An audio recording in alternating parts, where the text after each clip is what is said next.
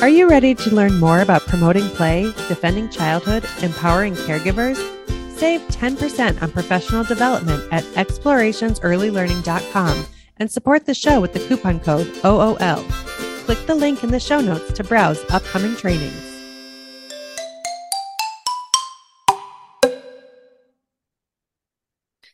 Hello, welcome back to Out of Line. I'm Annie Friday. I am joined once again by our recent guest, Rachael Koeson. Rachael's a therapist who came on um, to talk to us about some of the understanding with raising youth to be both aware and um, understanding their place in the world in particular queer youth and or other uh, non-queer youth who need to understand it because they live in a world where lgbtq people live and exist. Um, so welcome back rachael. Thank you. I'm glad to be here. None of these conversations ever feel quite complete and i don't think i've ever hit the um, end recording button without thinking oh i wish i had said something like this right. or that or um, but we started talking again shortly after we recorded the last um, episode and part of it was to talk more about um,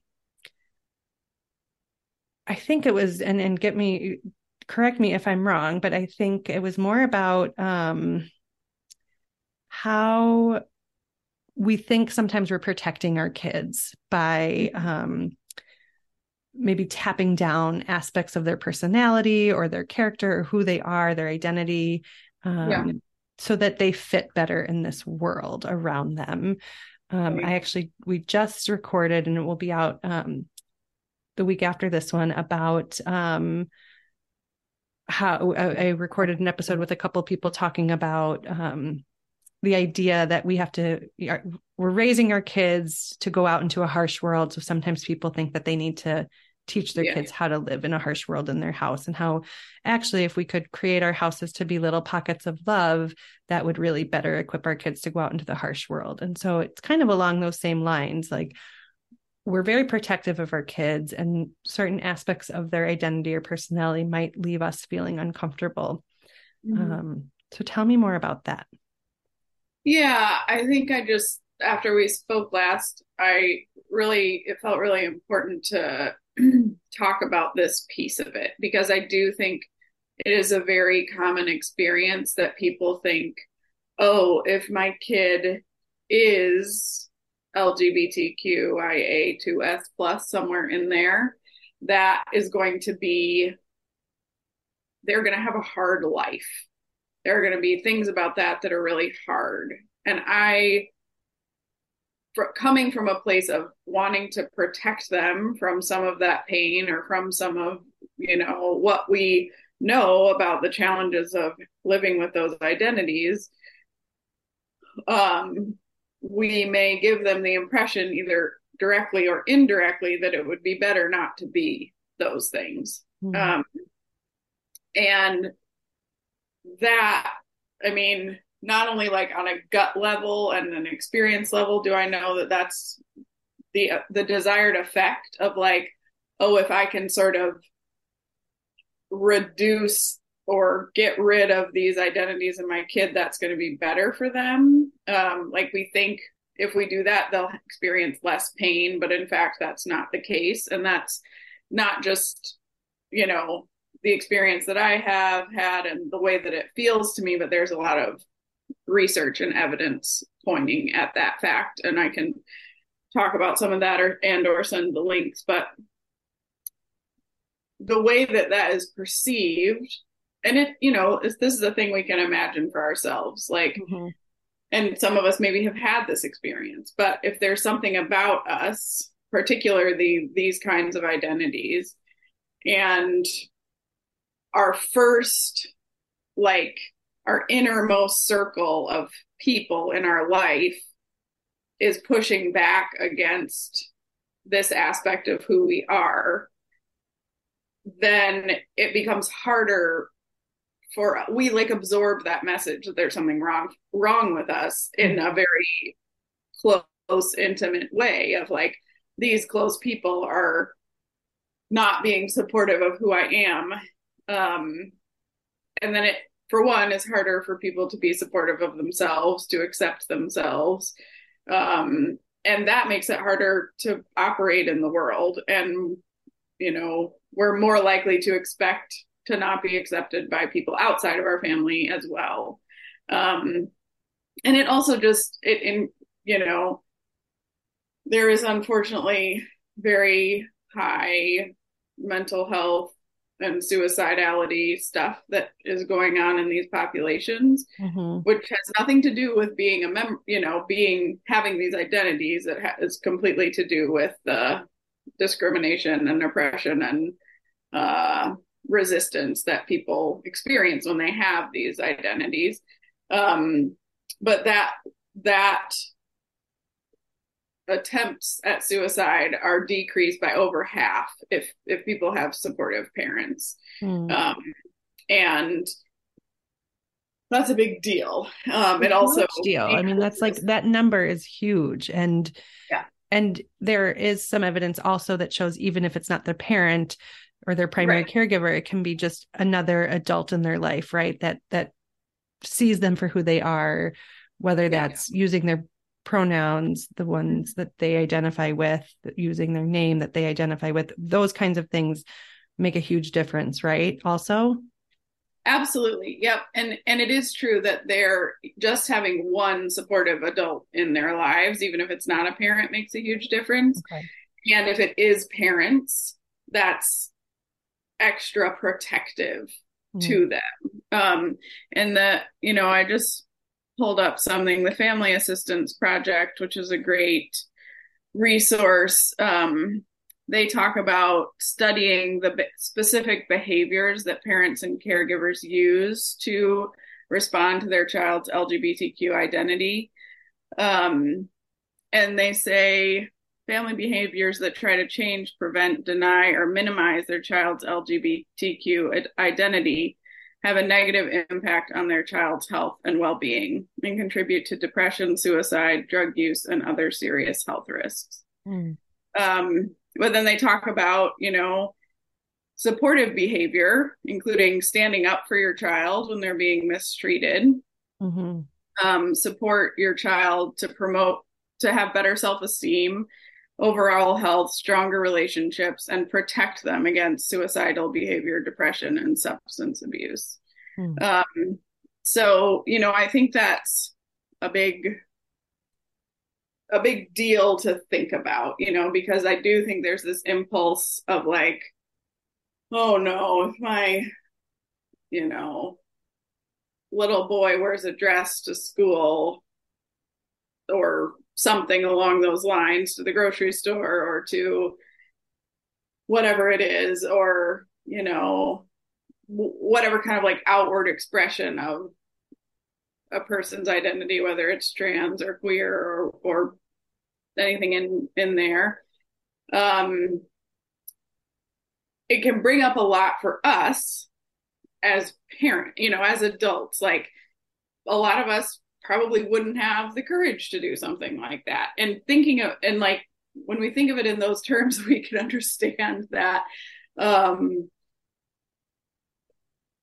how how brave it is for people to be who they are and also the reality that there yes there is like a there's an environment that we live inside of that is not always supportive. And that's not true in all environments, right? Like there are places we can go, fortunately, and that we can build where that's not the case. Um, but I think it's important for us to deal with whatever's coming up for us that's getting in the way of saying, like, yeah, let's go to the grocery store and you can wear your skirt. And if somebody mm-hmm. gives us a hard time about it, I'm going to stand up for you, mm-hmm. right? Mm-hmm. Instead of like, I'm going to apologize for you or I'm going to try to um, diminish this in some way coming from the idea that I'm going to protect you, but really that that kid receives the message like, oh, there's something wrong with me. Yeah, and there's all kinds of ways that that can happen, right? I mean, and this is just to point out like this is in alignment with everything else that's um, a conscious choice a parent is making to care with their kids and be in relationship with their children in a different way than is typical in our society right now, right? Like Nikolai Prosaro of Raising Readers recently, she and I were talking and she said something like, you know, well, if if you're having an issue with your kid wearing a dress to the grocery store, that's your issue and you need to deal with it and heal so that you can move forward in that relationship, right? Like and so I think some of this is making sense and the, the outward stuff really makes sense right? Like if you are denying your kids identity or their existence um, that's huge. But you've also mentioned some of the indirect ways that we can kind of cut our kids down. So let's talk about that a little bit because i think there are probably parents who maybe don't realize that they're not honoring their kids full humanity and what that looks like. Yeah absolutely. Um, i think that there are so many more subtle ways and and some of them are are you know very clear. Like if a kid asks to be called by a certain name and certain pronouns it's really important to do that. Um, and it can be hard. We can have feelings. Um, it's important to get support for that. I know a lot of parents particularly of trans kids express having some some level of grief about like okay this is this the person that i knew or kind of the ex the hopes and dreams i had for them in their life or whatever and um mm-hmm. i think getting if you're if if it brings up grief you need to find ways to express that grief and get support for that grief and not in ways that your child experiences like it's not helpful for them to perceive that you're grieving that they're finding a new part of who they are mm-hmm. um, and so yeah at the basic level like names pronouns terminology you know if your kids are like i'm you know an asexual demi boy and you're like i have no idea what this means it's mm-hmm you can find out. You can ask them, you can look it up. Um, there are, I know it can feel overwhelming, but there are so many resources, and the primary one being, you know, in in a case like that, your child. Like, what does that mean to you? Tell mm-hmm. me about it, right? Um I, that's that's i want to like highlight that because i think that's one that we often skip over. Like they yeah. are the expert on themselves. You know we hear like parents you're the expert on your kids. And yeah to an extent but no one's more of an expert than they themselves on their own feelings their body their emotions all of that. Um, so asking them what does this mean to you?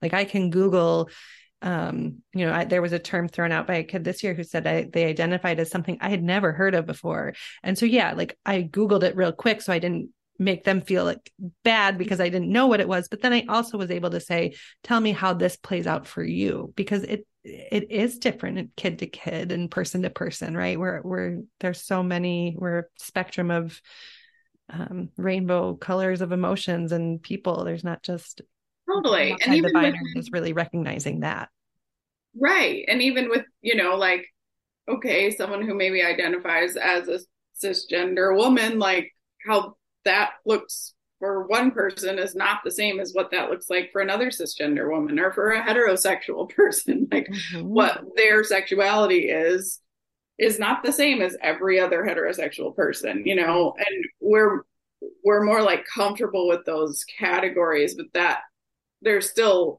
there's just so much nuance within all of that. But i think also just um you know one of the things that they talk about in the family acceptance project and that i think is really important is like advocating for your kid you know like how if there's school stuff happening if there's family stuff happening is if there's we're coming you know the kid wants to come out like you have you talk about it. And depending on their age and you know understanding level it might be something more that you're doing or they're doing or you're both doing or um but i think that's incredibly important as well for them to feel that sense of like you're on their team and you're going to be there for to back them up. Mm-hmm. uh, because it's hard to do those things. It's hard to show up in new ways and we need to know we have some somebody to count on right mm-hmm. um well it's even I, like I, I think because adults for most adults i would say the first thing when you're meeting a new kid or you're coming into contact with a kid you don't see every day the most immediate topic of conversation is usually going to something with having to do with outward appearance because it's easy, right? Oh, did you get your haircut? Oh, look at that pretty dress. Oh, I love those light up shoes, right? Like that's just the default. And so I think first of all getting away from that as adults like we don't need i don't want somebody commenting on my appearance every day and you know in fact i, I yeah i mean I get shy when I get a haircut because I don't want everyone to go, Oh, you got a haircut. Like, I got a haircut. Yeah. Like, do we don't have to mention it? it everybody gets haircuts. um, but so yeah, like getting away from that to begin with is, is a huge step. But then taking this further into like, why are we commenting? Why do we think it's ours to comment on other people's external appearance? Um, yeah. And I do think even within that, there's nuance. So, like, it's different to say, like, you know, oh, you have such a pretty face, than to say, I like your cool shoes, right? Like, because the things like gender expression can be really important to kids. So if if somebody, you know, comes into Blue Bridge or you see them for the first time and they're like they're assigned male at birth and they have a dress on, like I would probably say like, "Oh my god, I love your dress." Right? Like because that is a way that I could it, it, and it depends on the kid not everybody's going to want that but it could it's a way to signal like i see and support you and like you're making a choice about what you're putting on your body and i can like affirm those choices that you're making which is different than like what your actual body looks like or your hate you know like there's there's a distinction even within that i think. Yeah well uh, and i just think removing it as the default right? Like our default doesn't need to be immediately going to external appearances and and oh, so oh, totally. Uh, yeah and again rem- remembering your relationship with the person however old they are um you know you don't know maybe you do know that that's going to make them feel good and that's something they want to come you to comment on or yeah right. and obviously what you wear is not what we're talking about here this is a much yeah. deeper issue yeah, totally. And I think that, you know, the gender expression sometimes is some of the earlier things that happen, right? So like if it is there that might be the way that someone is first making a change in how they're expressing themselves. Mm-hmm. Um, and that I think is often the stuff that's the hardest for parents, like different clothes, different hair, different that sort of stuff can really, I think, get tricky for people. Um, but I think, you know, just really being aware of not minimizing people like, oh, that's not really, you know, sending the message in some way or another that, like, this isn't really a thing, or you're too young to know this, or you know it's silly or it's um i don't know. All those kinds of messages yeah one that we hear a lot and that really bothers um young people in our lives that we've heard over and over again for years is like that oh it's it's just a phase yes. or um, this is just passing or this is an experiment or we'll let you play with it for now. Um, or that like initial reaction of like, okay, so you want to use these pronouns now. Well, you'll always be my little girl, or you'll always be my rough and tumble boy in my heart. Like, and there is some grace, I think, to give to grown-ups who are learning and coming along.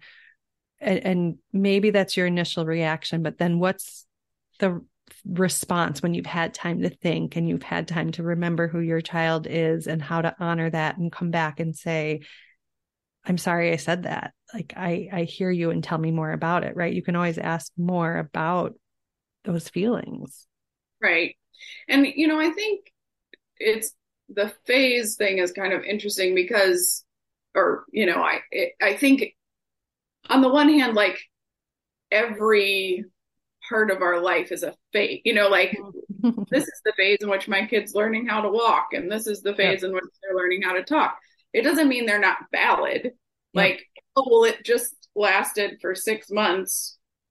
when they were getting all their teeth. So now I don't care that they have teeth or something. You know, it's just like, uh, I don't know, it's not the world's greatest example, but like it is important.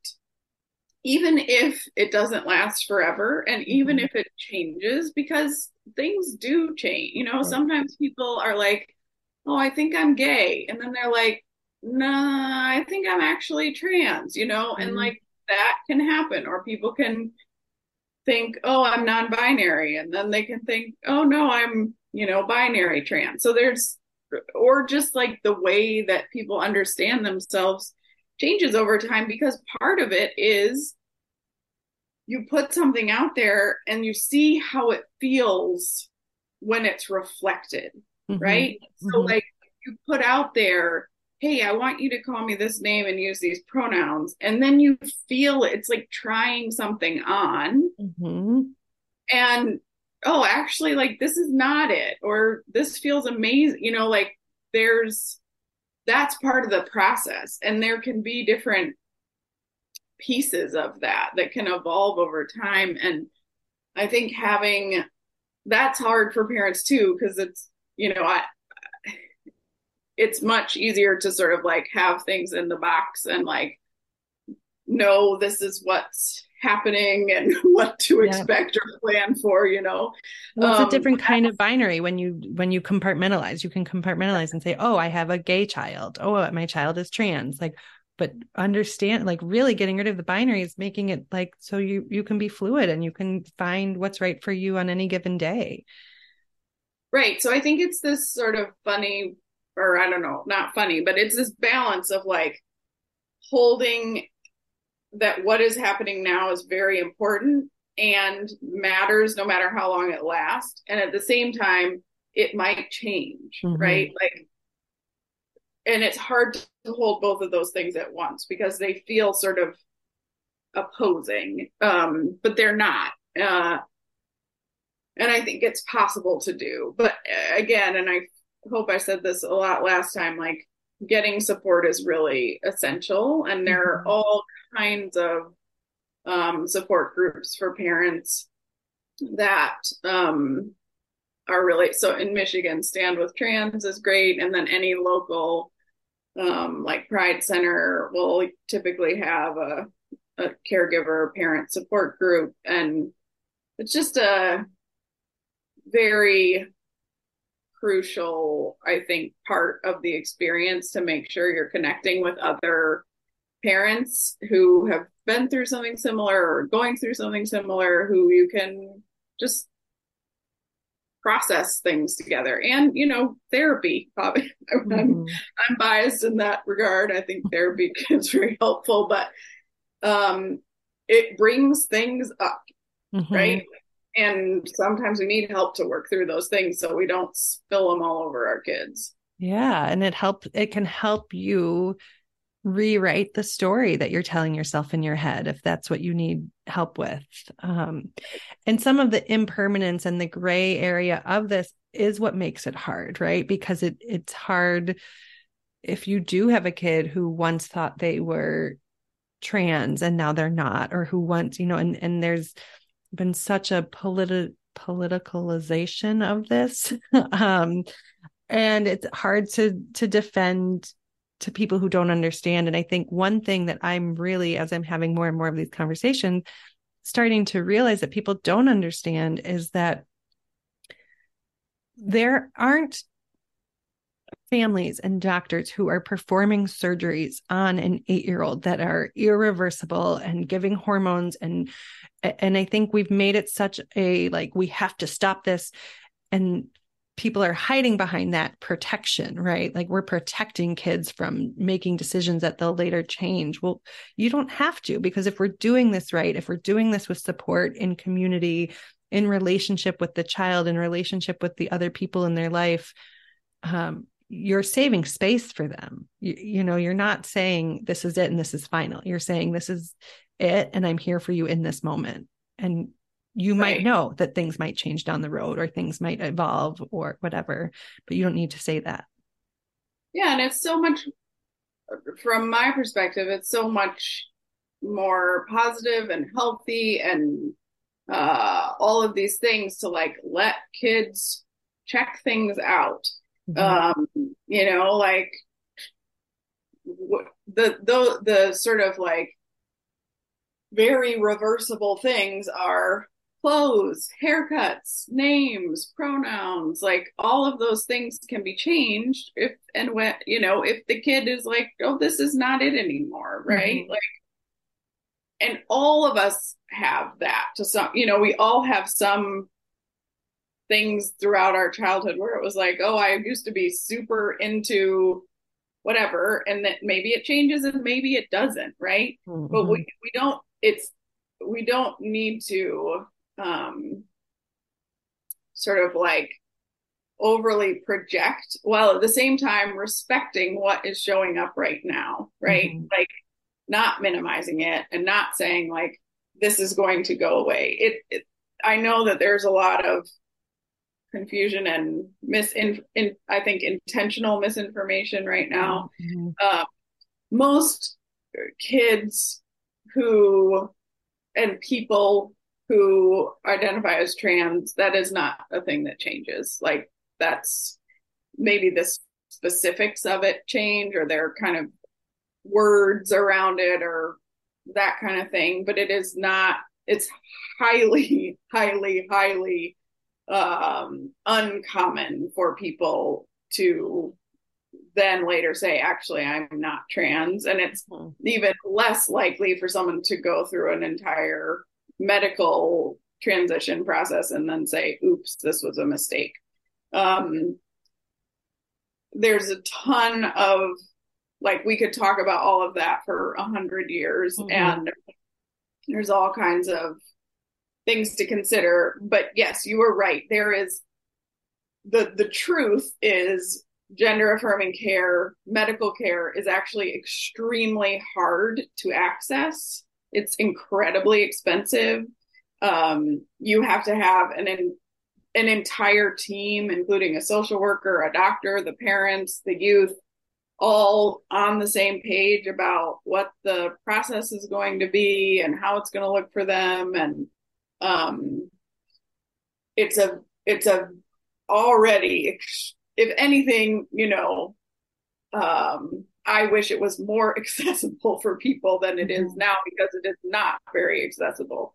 Um, and it is absolutely ludicrous that the idea that kids are getting surgeries because that is not there's no world in which that's happening no. Um, so i think you know that it's very important to have accurate information and there is uh, an enormous just there's so much legislatively that's trying to happen right now um, the the number of anti-trans bills is just skyrocketed in the last two years and a lot of them target access to gender affirming care and school stuff and um, you know, there was sports and bathroom stuff more a few years ago, but that's, you know, happening again now too. And I, you know, it's just such a heartbreaking and like strange thing, really. Um, strange thing. Yeah, but it's really important to know what that means and how. And I think what's what I really worry about is that how negatively this sort of surge of discrimination impacts not only youth because it most certainly does because the message is we don't want you to exist mm-hmm. um, and no one gets out of hearing that unscathed mm-hmm. um, but it also has and it's it's frightening for parents and so if this is a moment when their kids are coming out you know mm. that it it really um, ratchets up the stakes for people and it can be much scarier to really be try to be supportive of them because mm-hmm. there is you know this the atmosphere right now is is what it is. Mhm. Um, but all that you know, everything we talked about at the beginning still is true. It's still going to be in your child's best interest to be supportive of who they are, despite what's happening in in the world outside of your your home, because Mhm. those messages and those relationships that they have with you can be the anchor that holds them, you know, um, instead of what it often becomes is what they're running away from. And they run into all sorts of other things that are typically not that great for them because they don't, if they don't have that support. Um, yeah. Well, I think you said it so clearly. Support, support, support. Um, you we all need it um, throughout our parenting, right? But this is a very specific circumstance that you can be the world's biggest advocate, and then if it, it if something in your family life changes, you're going to have a different approach, a different perspective, a different lens, and you're going to need to take new roles.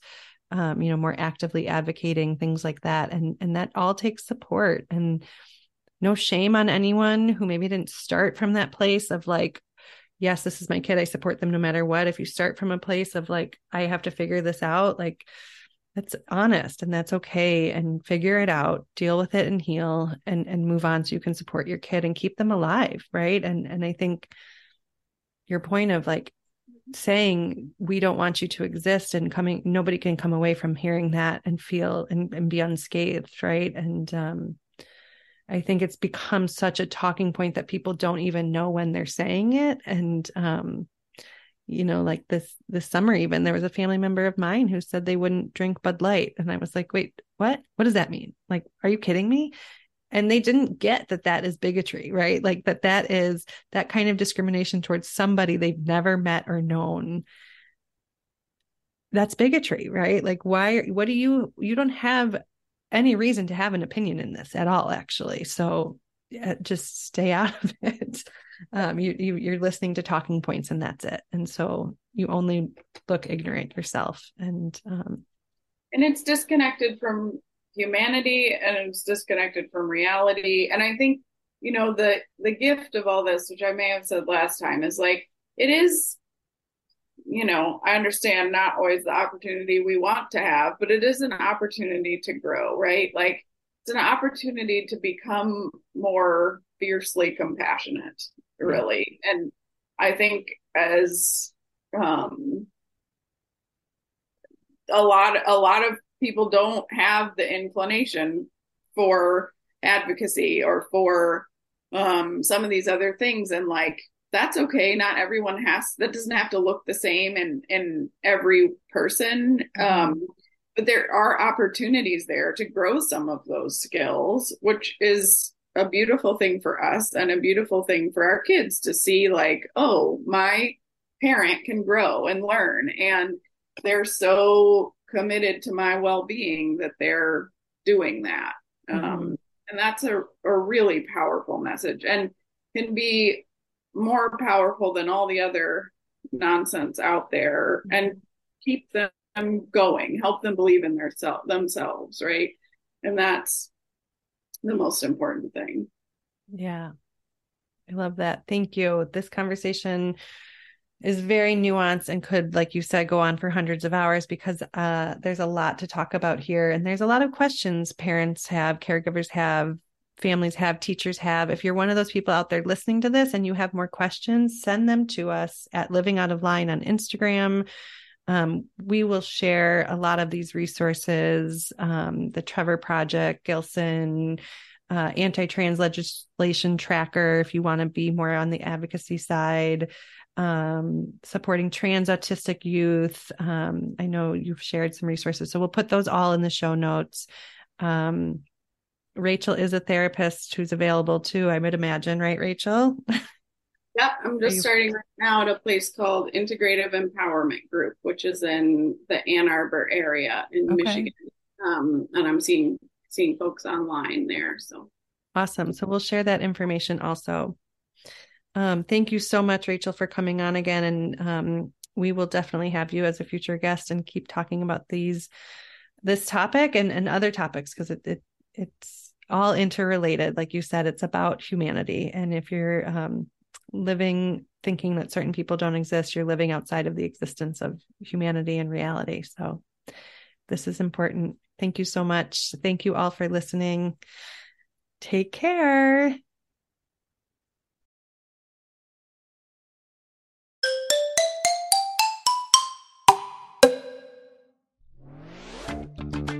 It's time to become a member of Playvolution HQ and Explorations Early Learning. There's a free option and three paid patron level options. All come with free stuff and ongoing automatic training and merch discounts. For as little as a dollar a month, you can become a patron. That supports our work and you get premium stuff like early access to fresh podcast episodes. Go to explorationsearlylearning.com slash membership or click the link in this episode's description to learn more. All the cool listeners are doing it. This has been an Explorations Early Learning Upstairs Studio production. Oh.